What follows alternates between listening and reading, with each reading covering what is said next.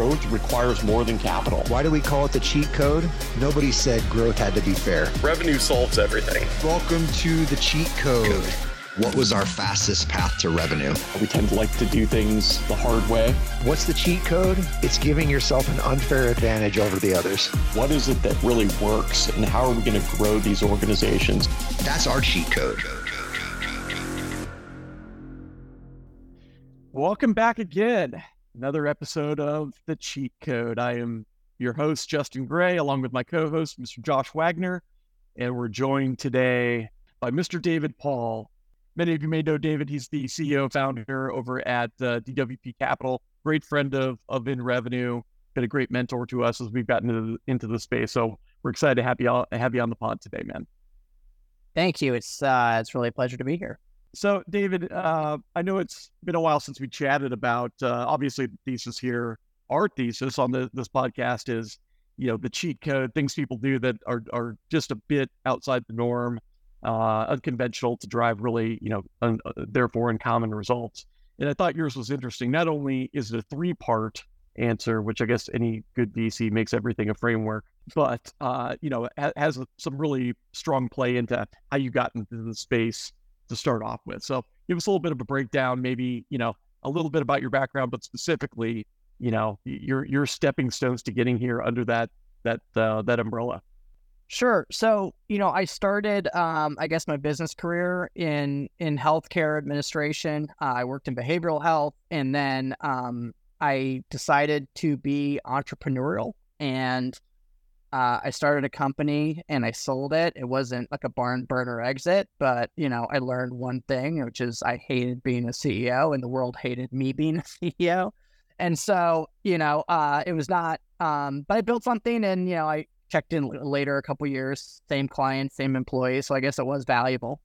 So through a little bit of nepotism, um, hey, well, what space is this in? Uh, it was in home care. It was in home okay. care. Yeah, so it's a health healthcare services company. Was essentially arbitraging, you know, human labor, and you know, with a brand. It was uh, it was a shitty business, and we uh, we I sold it, and I wanted to do something else. I went to an angel um, an angel capital conference to learn about angel investing, and at the time, I kind of reconnected to uh, my older brother, who is a venture capital private equity guy up in New York, who's much older than I am. We have different mothers. And he basically stated, you know, you should start looking at early stage technology companies in uh, undercapitalized areas like Phoenix and, you know, surrounding non Silicon Valley type areas. Mm-hmm. And he had a relationship with a fund, uh, a $13 million seed stage fund in, in Arizona. And he said, I think you should go out there and work for free. And, you know, I was like, okay. you know, it's not like I was taking like a huge paycheck, you know, at my company. You know, it's, you know, you put, you put everything back into the business. So I went out there for 90 days and, um, you know, was an unpaid intern. And I decided I wanted to do do venture because I fell in love with it. Um, it was a very steep learning curve. So I sold the business, I sold my house, and I moved out here. Um, and so that was basically going kind of all into it. But yeah, and then I spent about a year and a half uh, over there, and then got recruited into another uh, another family office. So I mean, like that. That's it's funny. I just had a conversation this morning with someone like talking about, you know, how do I get into a space? You know, obviously they they currently have a job. They've always been an employee type of a, a situation, and like big aspirations and dreams. Like you kind of not necessarily breeze past it, but like, hey, yeah, I went out and worked as an unpaid intern and, you know, then ended up selling all these things. Like, what what do you think enabled you to do that? Is that just like innate entrepreneurial spirit or uh, did you get some advice that was like oh, obviously your brother and so on, but like I feel like that's a jump that like so many people are not willing to make. Yeah, I mean, I feel like I don't know if there, there's like a full body yes, right, to certain opportunities that come along in your life, uh, certain things to invest in where you're just like, yes, 100% I should do this. And if I don't do this, I'm an idiot, right? Mm-hmm. And that that was one of them. Um, you know, it helped that I had, you know, a, you know, I had some personal capital that, you know, like I, am not trying to make light of, of it. Like, you know, there's a lot of people that you need to figure out their financial situation before they can make a leap like that. I didn't have th- those problems so I was able to do it. But it was a full body yes. Um, I just had to, you know, realize that you know I was not. I'm going to be at the bottom rung of the ladder. I am going to be uncomfortably new in everything that I was doing. And for quite a long time, I didn't know anything about technology and I didn't really know anything about finance, to tell you the truth. So that was just kind of how I did it. What were those things, though, that kind of gave you that, yes, you know, I have to, right? Because I think that a lot of people, like have a lot of big dreams and aspirations, and they're like, I, I should be doing better or whatever it may be. But even that, conviction. What did you see in that short time that you worked for free that made you say, yeah, I, I really do need to do that? Being exposed to early stage investing, um, like it, it, there is a, there's a lot that sucks about it, right? I will tell you that straight up. And everyone talks about how glorious and wonderful being a venture capital is, and it's not, right? Like I, I, I often want to pull my hair out, and I go to, and I have a hard time sleeping. I, sh- I take melatonin every single night to go to bed because I'm constantly up with anxiety. But the good things about venture capital is that, you know, you were able to be in intertwined with the most innovative, wonderful people on the planet. They're building super wonderful things. And can you imagine trying to just be like a, a leverage buyout private equity guy? Like going out and like buying like HVAC companies and like seeing how you could like, you know, just how to how to rip off like mom and pop, like and then put right. it together and how much you could leverage. I mean, that's like that's fucking miserable you know like i couldn't think of a worse way to make money in finance so it's in the in the world of finance to be a part of something that's new and growing um i think was a very cool opportunity. And i guess you know the people pleaser in me really liked the ability to be you know be valuable and be liked and like you know be able to you know use my superpowers which is kind of networking and building relationships. I was able to kind of foster the things i was the best at and uh, be able to kind of suss out the stuff i wasn't. It's awesome. So let's get into the the David Paul three step cheat code here. Like, h- how do you think about you know like the ability to kind of look back and and summarize like those three elements of of your cheat? Yeah. So if I was to distill kind of what has been effective for me as a cheat, it would be really three characteristics. It would be first, like you have to have a desire, an honest desire, have a full body yes towards something, right? And I think there's a level of maturity people need to have in order to to get that desire. They need to understand who they are as a as a person and what really gives them like emotional juice. Because if you're running towards money, like you can get burned out and thrown away. You know, it's money plus something, right? You know, it's so so important. Like every uh, again, so many conversations about like I want to go. You know, maybe it's CMO, maybe it's you know COO, and it's like that next step in the career progression. It's always strangely tangential as well. It'll be like someone who's very tactical and operational, like wants to be a CMO, and it's like I don't see the bridge there. You know what I mean? But like that that knowing yourself, um, I think is is a, a trait that is constantly overlooked. Yeah, no, exactly. And you know, people don't really you know they they kind of over rotate on what they think they are and what they think they're not. And so desire is one because you need to have that for staying power because you're not always going to feel inflated and have like your ego just like give you that horsepower. Um mm-hmm. curi- uh, number two would be curiosity. Uh generally when you are in somewhere in this in the context of like breaking into venture capital or breaking into a new industry you have to be very comfortable being the dumbest person in the room. And you need to ask questions. And dude, I'm going to tell you something. People love talking about their core competency. Like, I mean, it is next level. Like, people love talking about themselves and they love talking about stuff that they're know what they know they're talking about. And there is no such thing as a dumb question. And if you give them an opportunity to tell you, they will. And if, you know, and like it literally, is an opportunity to become a sponge, especially if you're into a new environment. So having that curiosity, the question is, is like, what what information are you going to say? Okay, that's an opinion, or that's something to live by, or that's mm-hmm. you know bullshit, right? And you have to kind of come up with your own framework on on what you believe. But curiosity is the next step. And the third is horsepower, right? You like having the ability to continually persist, no matter what. I there's a lot of people and I I haven't even like like I'm not I'm a newer person in this in, in investment climate. I've been doing this for eight years. I don't consider myself a veteran in this, but it's amazing. I've been around for eight years and I've seen like like the same persona cycle through three times, right? Then manifesting in a different person. And I go into a into a startup event and literally it's completely new people. And I'll like, you know, connect with somebody. Maybe he was an investor now and then he's a founder. I'm like, hey, what's going on? And I'm like, oh shit, remember this guy? You know, and we just like we're like rotate. Like it's just like the five or six archetypes that kind of continue to cycle because this business is hard, right? So being able to persist when stuff isn't good is important.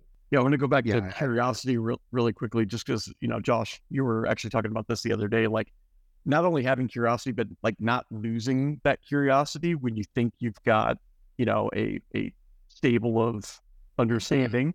Uh, because it, we were talking about this as it relates to salespeople, because you see, like, oftentimes, like those first, you know, tranche, that three, four months or whatever, we're like super curious, asking great questions, and then suddenly, like, they turn the corner into like now I know what I'm talking about. So like sit back and let me tell you, you know, what's going to happen or, or, what's happening here. And like there's always a fall off when that takes mm-hmm. place.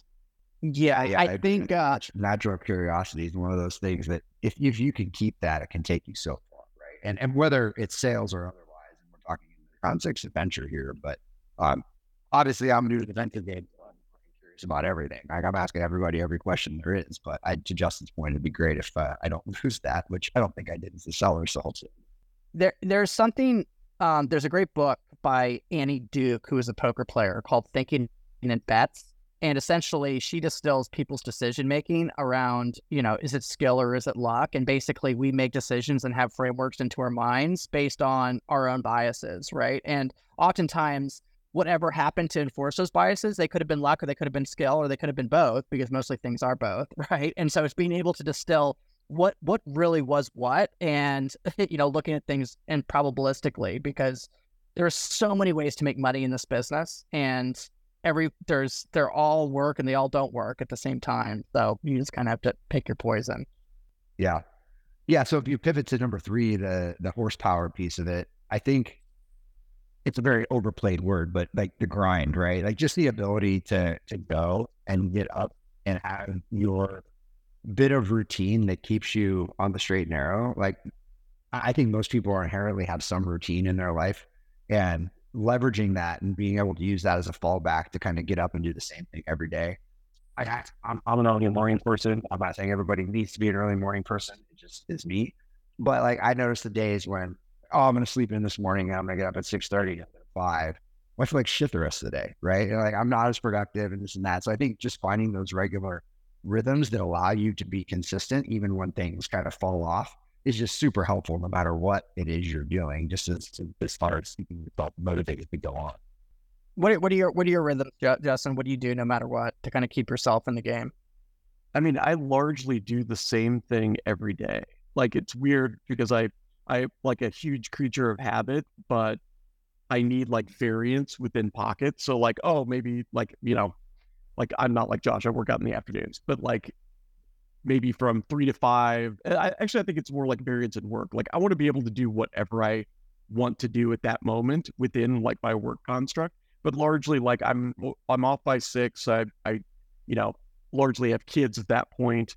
Um, you know, I've already done my workout. Like I'm giving them a bath every day. Like literally, I was thinking the other day, like I think I've missed giving my kids a bath like a handful of times, and they're you know six and and almost four at this point. So like for me, I like it. It's not even necessarily that rhythm that gets me through though. Like I have to understand like what that ultimate goal is. Like what am I striving to do, whether it's this business or or any of my past businesses and so on. Like and that's where like my buy-in, my personal buy-in comes in. Yeah, I mean it's so hard, especially like in the beginning when you're early. You know how to.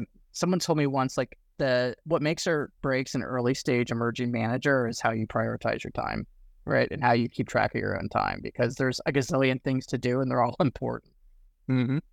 Yeah, and I think I, I mean I'll, I'll, just speak super honestly here. Like a, a new manager I don't necessarily know what those things are, right? Like, yeah, sure, you're trying to figure out what's important, how to prioritize, and what to do. But for me, it's like I just got to do, right? Hopefully, it's it's it's the right things. I think it's the right things, but again, going back to strengths and weaknesses, like I think I'm good at connecting with people, so I'm like I'm just going to connect with as many people as I can and try to learn from them, whether they're other venture yeah, hey. people, whether they're potential investors, whether you know people like you, like that's what I spend my time doing, and hopefully the good things fall out of that. I think that's a hard part about starting anything new. If you're doing it on your own, how do you know what good looks like, right? And that I think that can be somewhat challenging. So even like coming out of home care into venture, were those people that you surrounded yourself early kind of write that ship for you, or did you kind of write your own narrative? Yeah, no, it's hard. It's hard because, you know, I mean, again, there's so many different ways to invest your capital in early stage. And um, there's a lot of people that everyone thinks they're great, right? I mean, I mean, that's just human nature. We're all kind of narcissists and we all probably think that we're super great at what we do.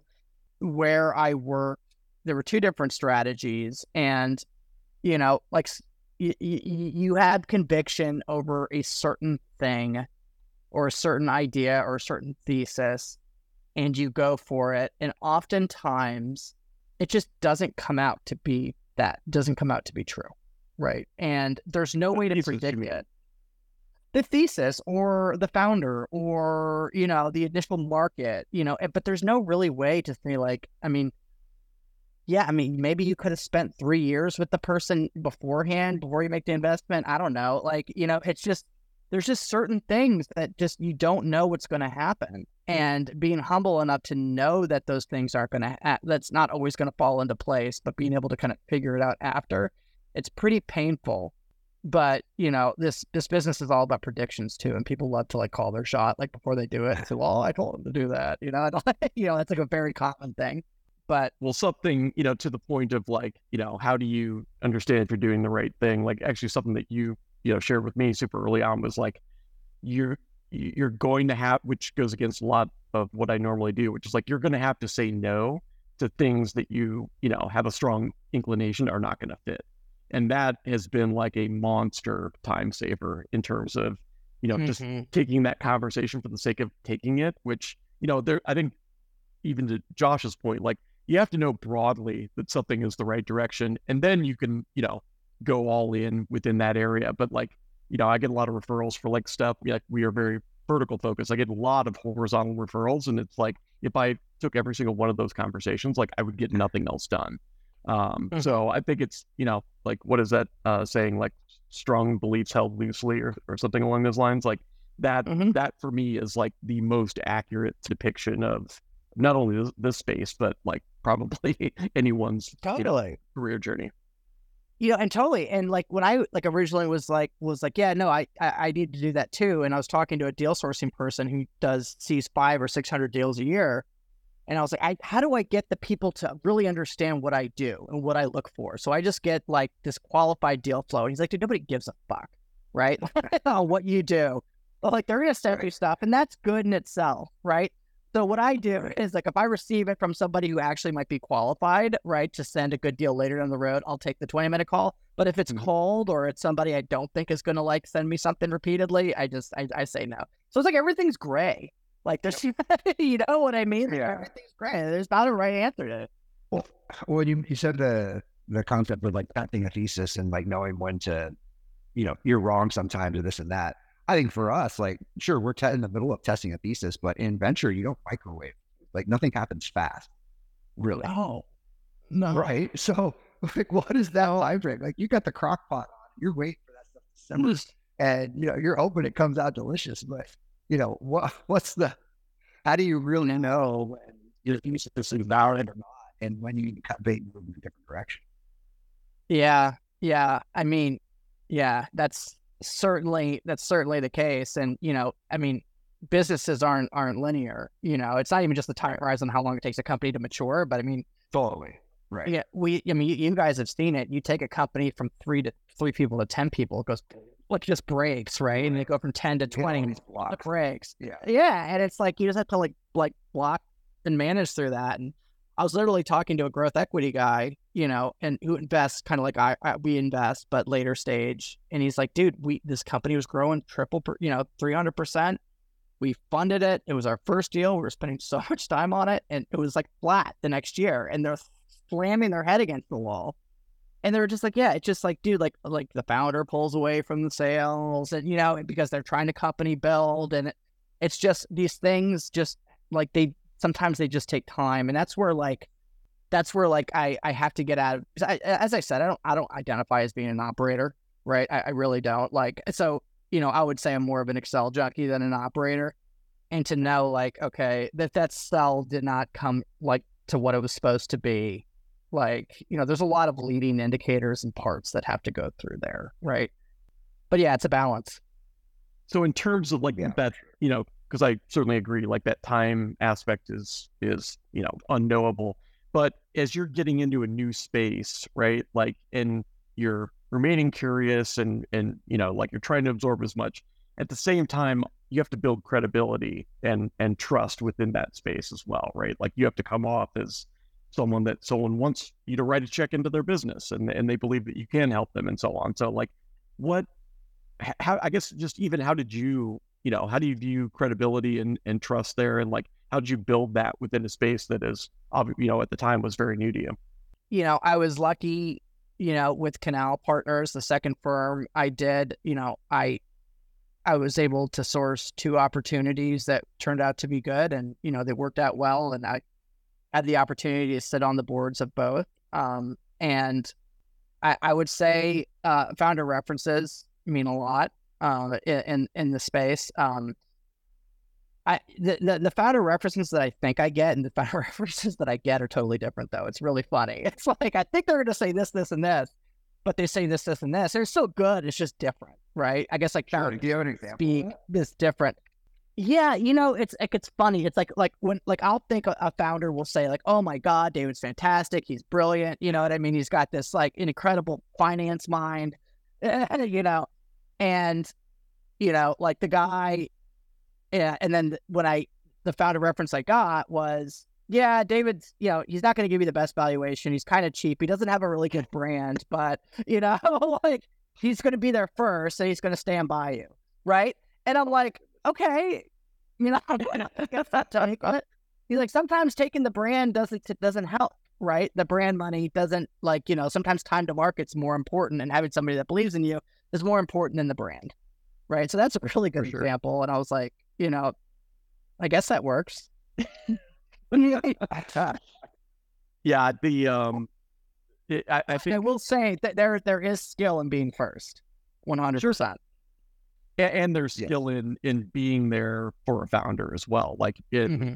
in a really accessible way and and you know obviously a helpful way, um, which I think uh, I you know I've seen you do and I I totally underestimated in terms of the time balance in terms of like what what goes into that like counseling bucket versus like what goes mm-hmm. into like you know straight line operations and things. In our in our case, obviously, like I would expect like go to market operations to be the the the big pinnacle, which is a huge chunk. But like a lot of time that we spend is just you know talking through and like creating that grid, Safe creating space. that that right. yeah, exactly mm-hmm. uh, for, for, founders. So not, not not a bad thing to be to be known for certainly as you, as you get that type of feedback.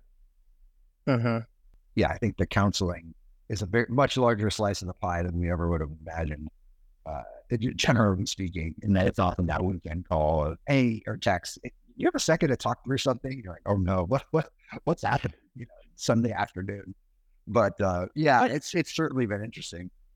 But you know what I think about the counseling piece is I was just thinking I was like, how valuable really is that, right? Like you're just like a you're just like a tree, right? Like someone's talking at. Yeah, but but like now that I'm thinking back to examples, what that means is is that they trust you and that you're going to get in you're going to get non non you know polluted information right because i've been in situations where i have not had trust and you get bullshit and then it's too late by the time you get the truth right and so where i can actually get where actually when i know the truth i can actually add value right um yeah and i i think that that probably is is the ultimate value is that like it's not the actual act of like the talking, but it's like you have a clear channel. Yeah, you're getting that insight that you otherwise wouldn't have access to. So in terms of like as as you give advice to other folks that might be on like a similar trajectory, like they want to get into a space, you know, either they've got an opportunity to to, you know, come in or not. You mentioned something around like being able to be to know yourself, be honest with yourself and and really leverage those those strengths and so on. Like what what what advice would you give to someone as they're just embarking on that process? I would say there's like a lot of work that I think people have done online about like doing like personal personal mission statements and like you know finding your own specific like value drivers, right? And I think that that actually has a lot of a lot of power.